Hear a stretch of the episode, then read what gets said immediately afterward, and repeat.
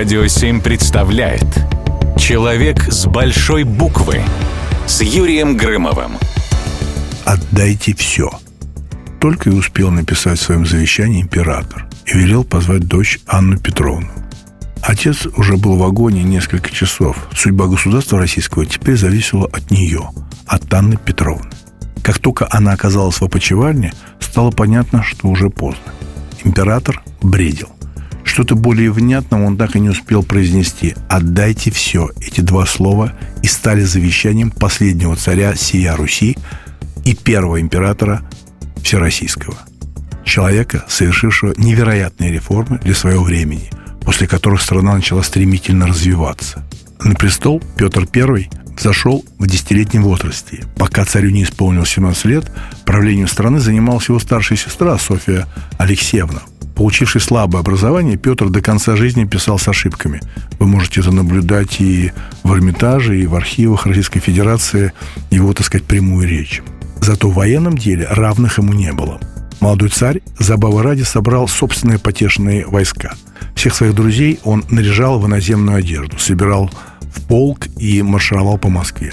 Во главе полка был сам Петр, играющий на барабанах – к моменту передачи власти повзрослевший царь уже был исполнен имперскими амбициями. Он стал первым правителем, кто вел обязательную военную повинность и организовал регулярную армию и флот.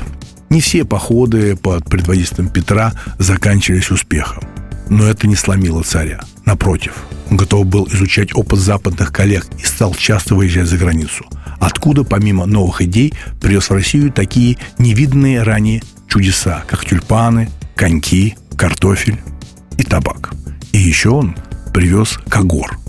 Неоценимое влияние Петра и на культурную часть истории России. Царь, обладающий музыкальными талантами и тонким творческим вкусом, приложил немало усилий для того, чтобы в стране появилась своя культурная столица, названная Санкт-Петербург.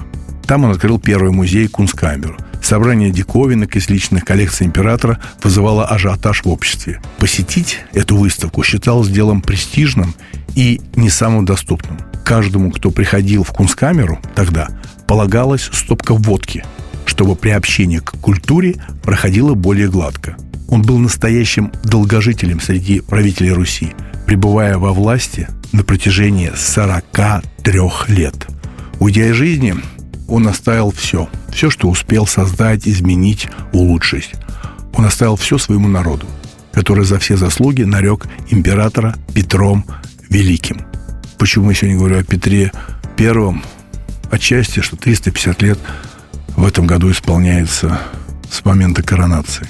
Но у меня в Театре Модерн уже целый год идет спектакль «Петр». Это первая часть трилогии «Антихрист и Христос». Моя концепция, которую вы можете увидеть в театре, заключается в одной фразе. Петр один. Буквами О-Дин. Петр Первый. Человек с большой буквы в истории России. Человек с большой буквы на радио 7.